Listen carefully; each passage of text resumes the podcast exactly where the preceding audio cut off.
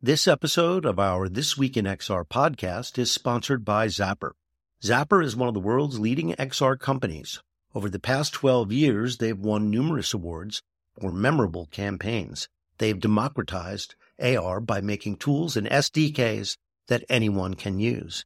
And they created ZapBox, the world's most affordable mixed reality headset.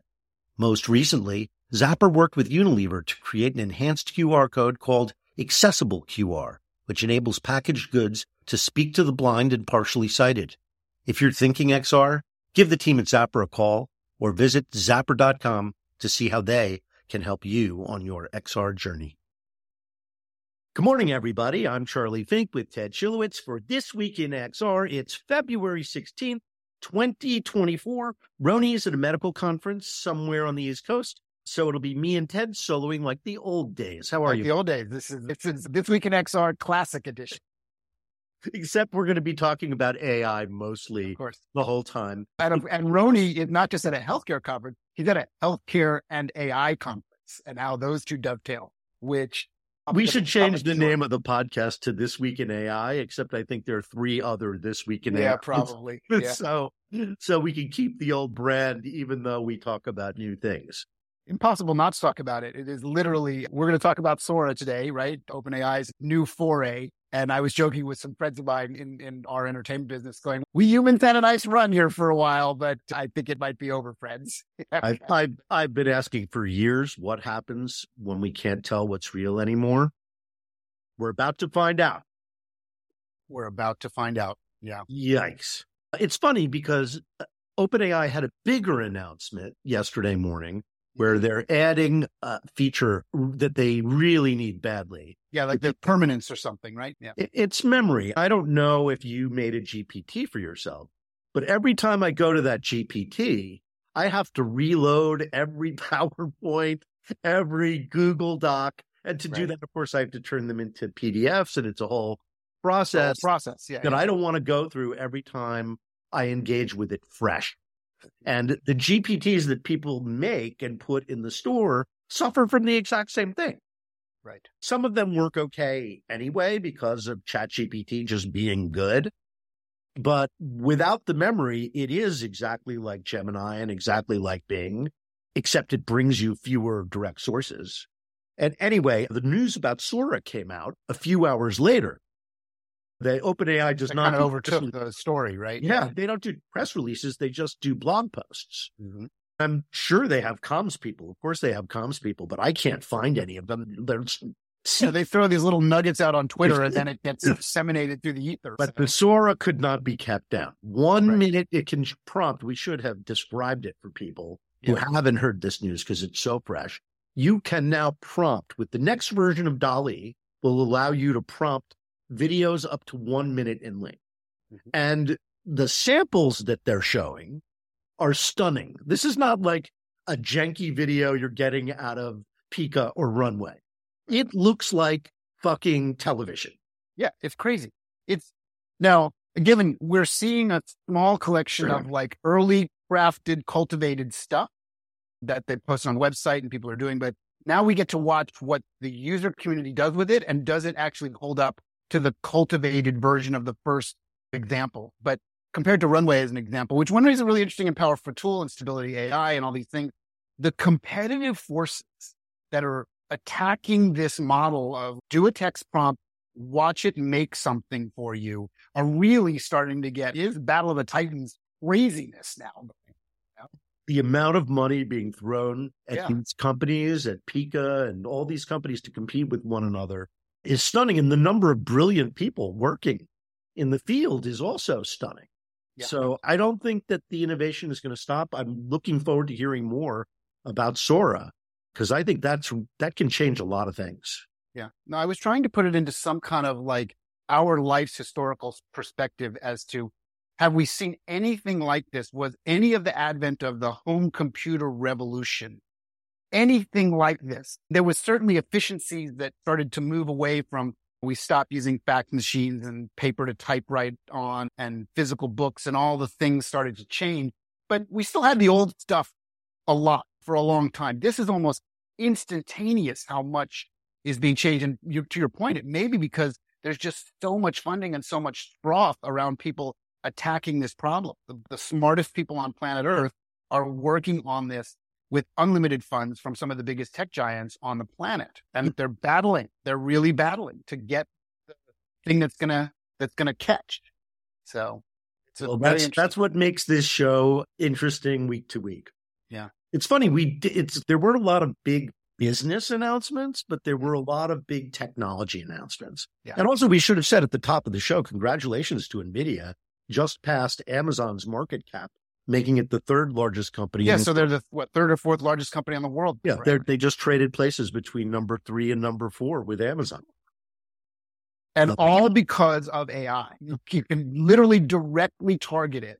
But to clarify, a lot of that money being thrown at all these AI companies is ending up at NVIDIA. In NVIDIA's pockets. They're the picks and shovels of the whole thing, right? Exactly. Right. So they just introduced a free demo of a locally run AI chatbot uh, any, or I should say, newer NVIDIA RTX cards inside of your computer can now run a local AI, which I guess they're calling chat with RTX, yeah. that will search the files on your computer and your YouTube and whatever else you tell it to search. It doesn't search every but everything. It just searches things relevant to you and it's local, yeah. right? No one's keeping track of it. It's just yours. I, I thought that was a very compelling idea. Yeah. I feel like Intel is doing some versions of this too. It's much less exposed. They're trying to find ways to compete with NVIDIA now that NVIDIA has outpaced them in a lot of ways on this front. And when we were at CES, we did a whole private tour of walking around all these hardware accelerated GPT and AI functionality.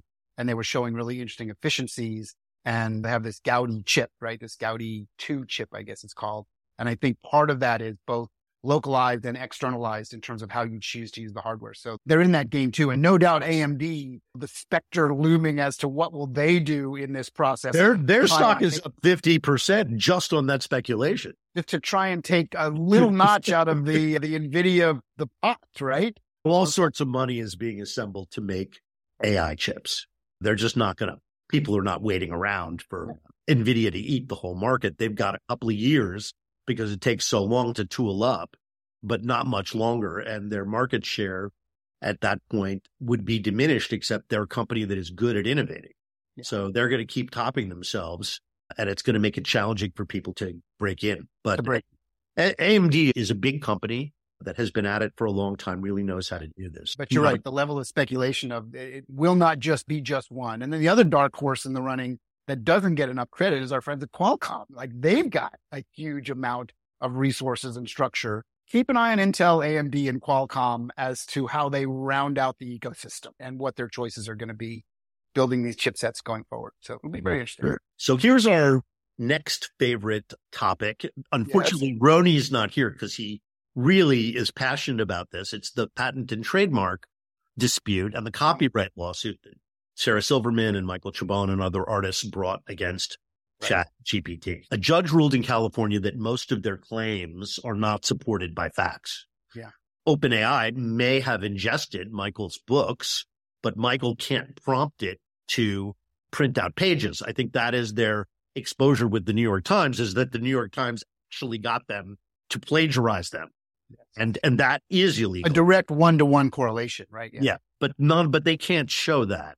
So the judge said there's some state laws that maybe a couple of these claims could continue under, but most of them are not going to pass muster.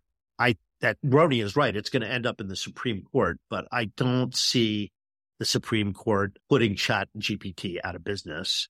People put their stuff up on the internet. There's always a risk someone is going to copy it for some purpose. Among the purposes one would copy for, this seems to be the most innocuous and anonymous. But on the other hand, Rony feels strongly and and has a very strong rationale for our need to really start to enforce trademark and copyright law in a world where things are so easily duplicated. Right. And this is something that we talk about a lot. The world is talking about a lot. I think we go back just in our little microsphere of, of the podcasts we've done in the past few months. What was interesting is if, you, if the listeners go back to the Gary Shapiro discussion when, because he's a lawyer Last that month. went on to become the head of, of the CTA, which runs CES. his comments around fair use and the whole VHS copying world. So that's a good historical context were very insightful. And I thought he was one that says, you're going to have to let the free market figure this out and you're going to have to let people stand up for the rights that they need to protect and hold it. But you're right. When everything is so easily accessible and so powerful and we can find anything, but it gets very muddy and complicated when you're talking about how we get inspiration, how humans get inspiration to do things. Now we're applying a technological layer that's maybe the most powerful we've ever seen compared to the library initially and Google search later on in life. Now we've got AI.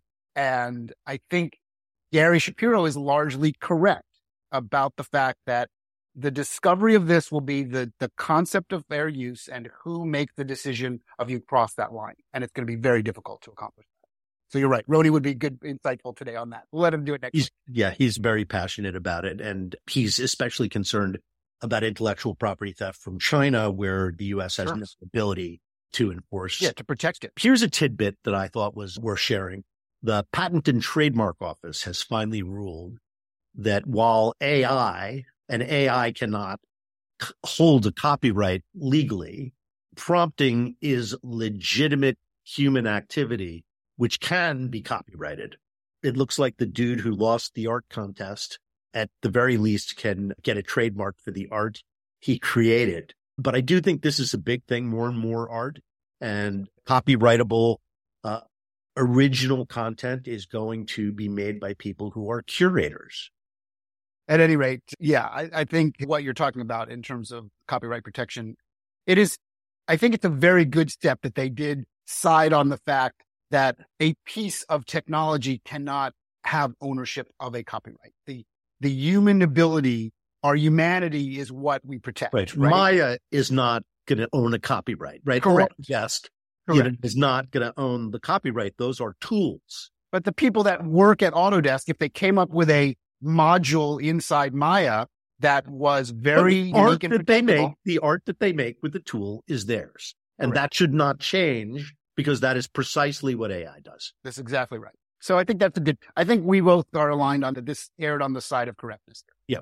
So nice to see the right thing win sometimes. Every once in a while. We have a great guest today. Let's bring her in. Susanne Haspinger. She's the co-founder and CEO of the ARVR specialist Hololight, a European company that just raised $23 million.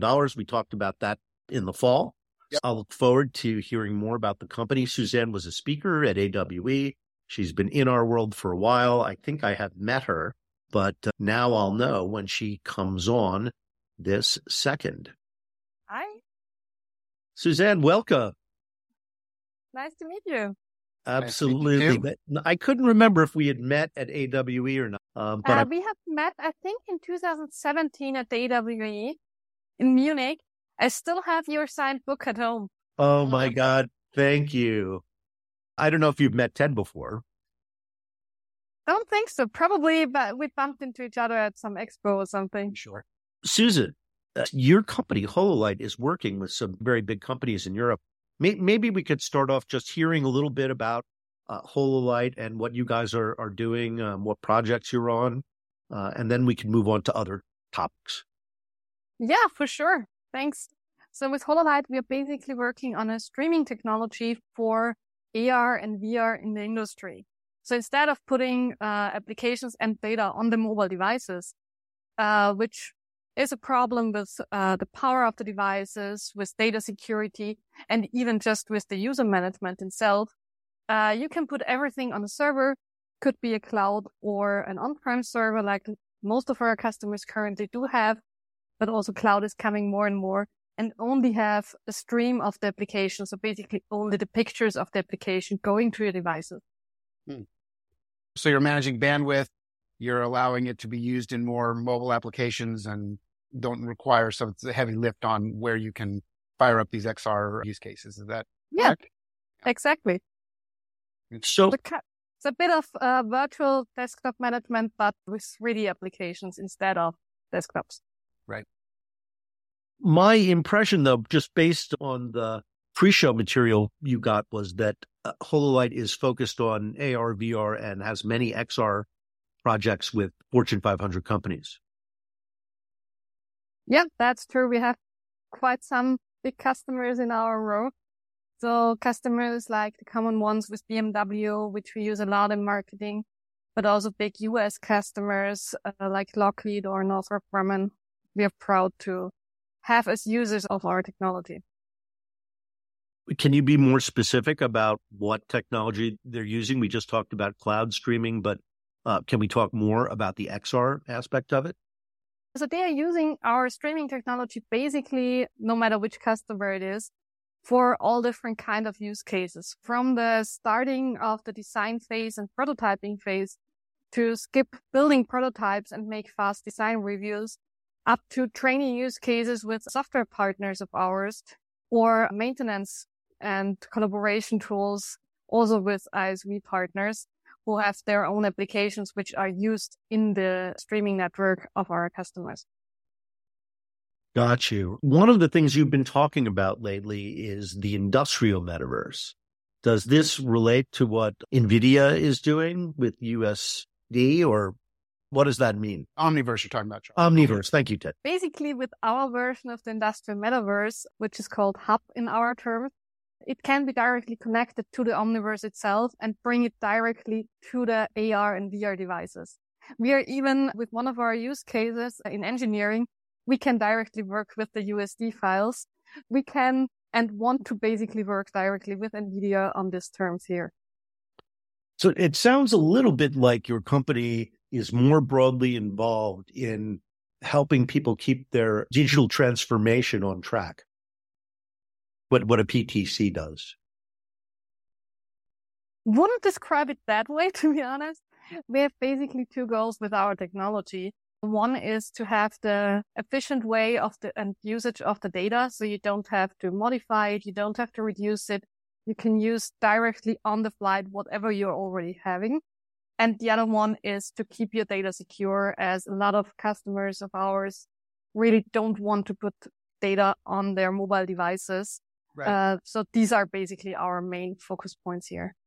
So you're, you, a lot of these clients, like I did some research on the kind of clients that you're working with and, and some of them probably require very high levels of security and air gap compute systems, right? Because they can't risk putting things on even private versions of the internet because it's so sensitive. I, want, I know, feel free to mention what you can about this or not, but one of your clients looks to be Northrop Grumman, right? Which is one of the biggest defense contractors in the world.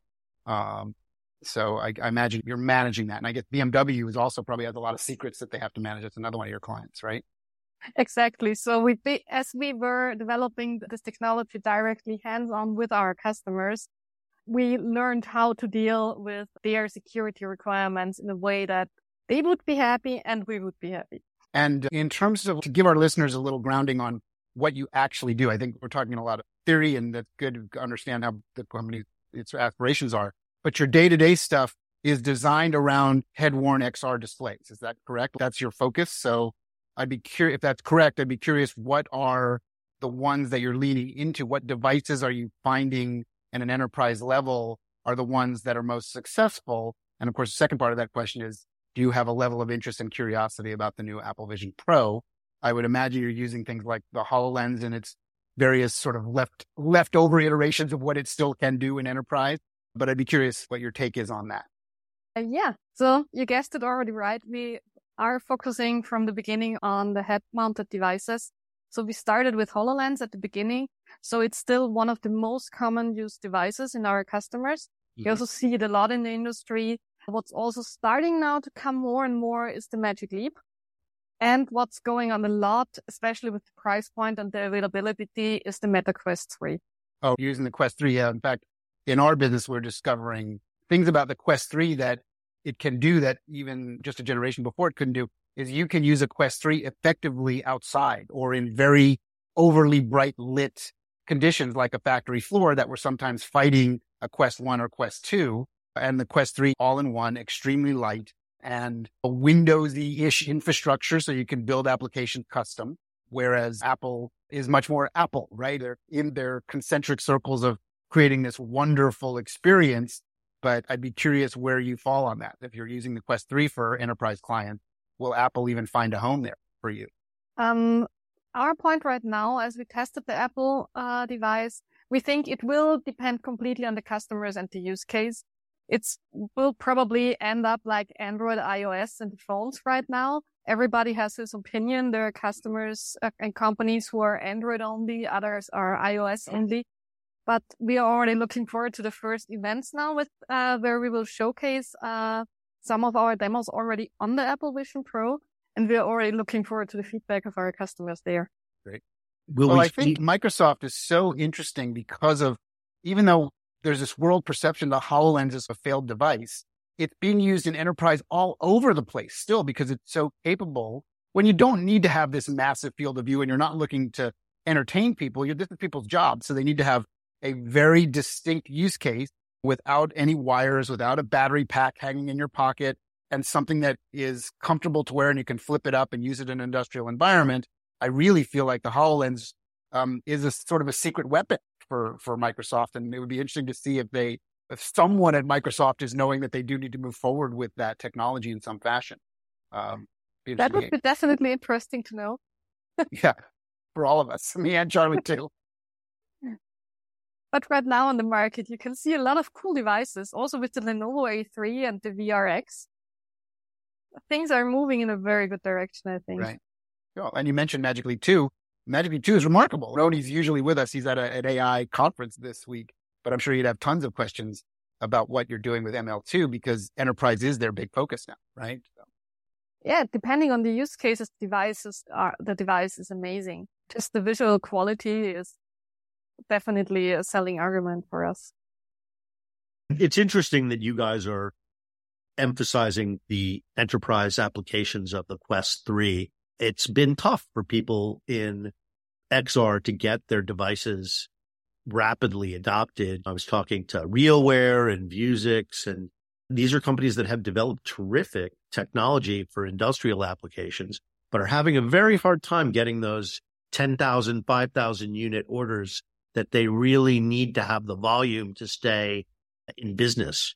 I wonder about your perspective on their difficulties and what does that tell us about industry adoption right now? That's a good question. What we see right now is a lot of bigger customers and enterprises basically were testing and evaluating in the last year a lot of different devices, but now step by step, uh, all of them choose the one they want to go with. So we saw now a couple of our customers who decided, Hey, in this area, we want to go with this specific device. And they also ordered now, uh, corresponding to them a bigger number of devices. But as it's a new technology for them, I understand that it took some time for them to evaluate the different options and to figure out what was the way to go for them. And now as Apple is also joining the game, I think it was a final sign for a lot of people who were waiting for the market to get more mature. Understood. Are you able to share? I guess here's the first question. How, for these big enterprise companies where I would make a presumption that they're not hyper price sensitive on the devices if they're going to buy them at scale, with a Quest 3 at six, 700 retail US and a Magic Leap at 25 or 3500 and a, and a HoloLens, if you can even get them at 3500, how much is price uh, versus capability pass through versus like optical pass through devices in the thousands of dollars versus video pass through devices in the hundreds of dollars. How much of that factors into these large enterprise companies' decisions and those managers on the device they use to deploy uh, some of the XR sort of training and tools that you do?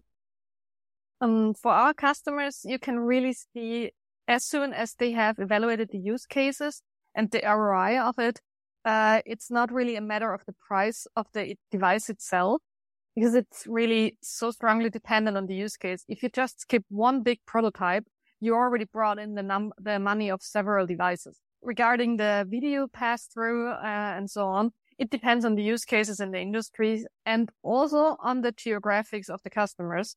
What we see, because for example, in Europe, in some areas, you can't use tethered devices in production areas. Would be too risky. But so they like to go with a HoloLens. Uh, they can't use a video pass through as it would be a security concern in some areas because if the video pass through would be half a second late, this can be half the second the robot is faster than you would think it is. Yeah, no, I understand. So it depends on the use cases in the area. So it's mainly driven by uh, which kind of specifics work for which area. Yeah, that makes a lot of sense that the optical pass through has extraordinary benefits because there is no latency. Video always has some degree of latency. And we are talking about machine vision, machine learning, and machines doing things at thousands of a second.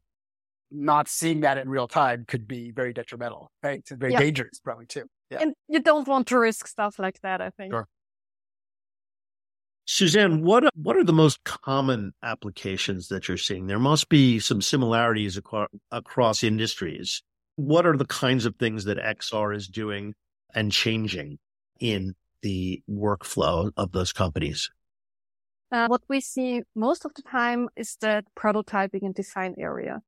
So instead of having tons of engineers working on designs and prototypes in uh, virtual envi- environments like CATIA or similars, they do this now like they did before, but instead of sending it to the prototyping department, who then gives a prototype within the next couple of months, they make their multi-user uh, using our technology and visualize it already in AR or VR, depending on where they are based, and can evaluate the designs. They can showcase it to their managers. They can already make next steps where they would usually have to wait months yeah, so things become can... much more dynamic, much more real time, yes. right? Much more creative. Yeah. Things get this faster, is what, things get easier. You don't this is what Campfire to... this is what Campfire is trying to do. Sure. Yeah. Yeah, it's a startup that Charlie and I know that is using a custom XR headset, high resolution. I think it there was a legacy. It came out of the what was the name of the company? Meta. Um, Meta. Meta. Uh, also Meta, of course. How do I miss that? Um, Original Meta the original meta, that they adopted this very large field of view walrus lens device and they built a business around enterprise. I, I would imagine some of your technical people have evaluated that campfire solution, Susanne, in, in your world and looked at, but it's not ubiquitous like a Quest 3 or even a Magic Leap. But it's a more custom. Pretty sure we came across it. I think I've heard it sometime of our tech, technical departments, though. It allows for remote 3D collaboration between distant groups. Yeah. So you could be in Munich, I could be here in Los Angeles, and we could both be looking at the same and manipulating the same 3D object. Cool. Yeah, it's uh, worth looking at. Yeah, absolutely. So you said that 2024 is going to be the year that we see companies really getting substantial ROI on their investments in XR. Can you talk about that for a little while? Yeah, for sure what we see with all of our customers, they are already in that process of see, process of seeing ROIs in the use cases they are heading into, but they are now starting to roll it out. They're getting bigger and bigger. And once one department sees, Hey, I can really speed things up here. Usually the department next door is just like saying, Hey, how do you do that? I want to try that too. So we see now, uh, it starts to spread over the different companies and it starts to move on and get a bit faster.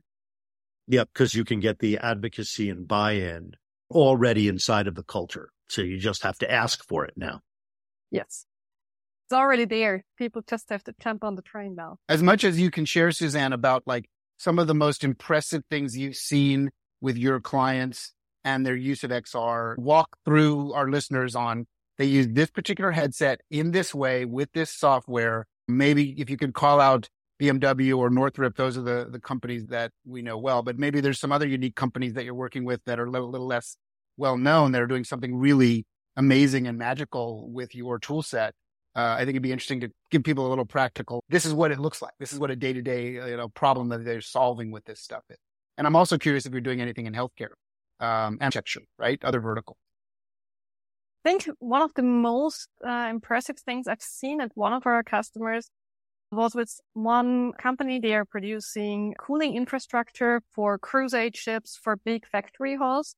And within the demo meeting, they used one of their current files as all their cooling infrastructures are one of a kind as they always have to adapt to the specifics of the customer in their end. And while they tested it and they had this 10 meter times 10 meter big infrastructure, in the HoloLens visualizing and walked through it step by step. Our uh, contact there put the HoloLens aside and jumped out of the room. We were all sitting there, what went wrong now? And he came back 10 minutes later and was just like, thank you for showing me. I just found the problem in the plan. Oh, wow. And we could solve it before we produced it. Otherwise, they literally have... walked out of the meeting, fixed the problem and came back. Yeah. It was amazing, especially usually if this issue happens, they figure it out a couple of months later. And in the worst case, this infrastructure is somewhere in the middle of the ocean. So they have to fly there and figure out how to solve the issue.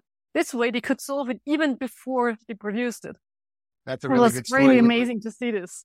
Were, we were Charlie and I were joking before you joined that if our friends in Seattle at Boeing had more Hololenses around, maybe someone would have been in a meeting and he would have had Hololens on and go, oh, I forgot to put those bolts back on. I got to go out. he comes out and says, we fixed it. Don't worry. The door's not coming off now. We can obviously thank God nobody died so we can laugh about it, but hopefully they fixed that problem. So maybe they're using more XR technology in the aircraft industry as well to analyze things and look at things. We hope anyway.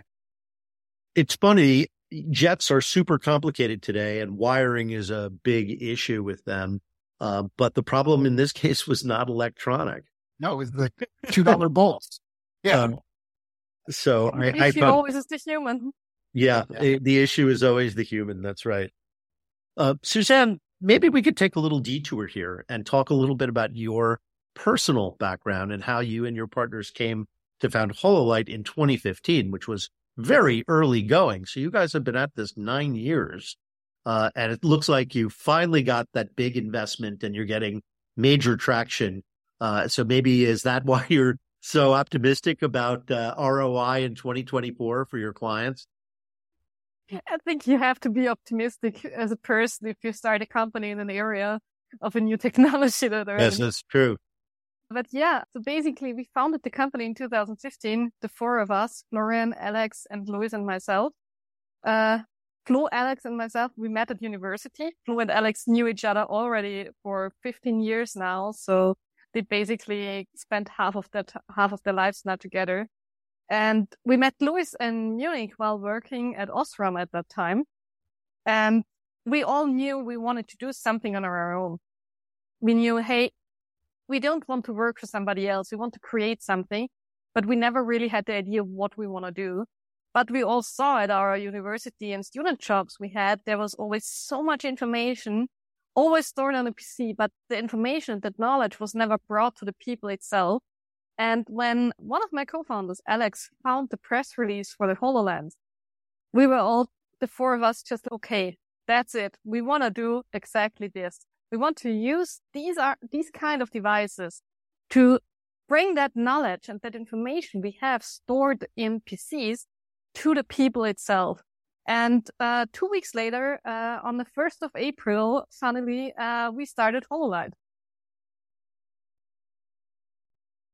Who was your first customer?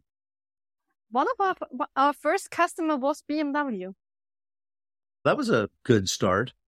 Yeah, it was a really lucky coincidence. Yeah, we met them at a we met them at an expo and ended up in a uh, accelerator program with them and we're con- we continue to work together now since then. But it's interesting bmw is such a forward thinking company because this goes back in our history and annals of wearable xr i was doing a lot of stuff with odg if you remember them uh, as one of the pioneers in wearable bird bath design optical xr and one of their big clients was bmw for their motorcycles to actually build these XR glasses and XR goggles that would both go in cars and motorcycles to have heads up display that you would wear. And this is talking, we're talking probably 10 years ago, at least seven or eight years ago.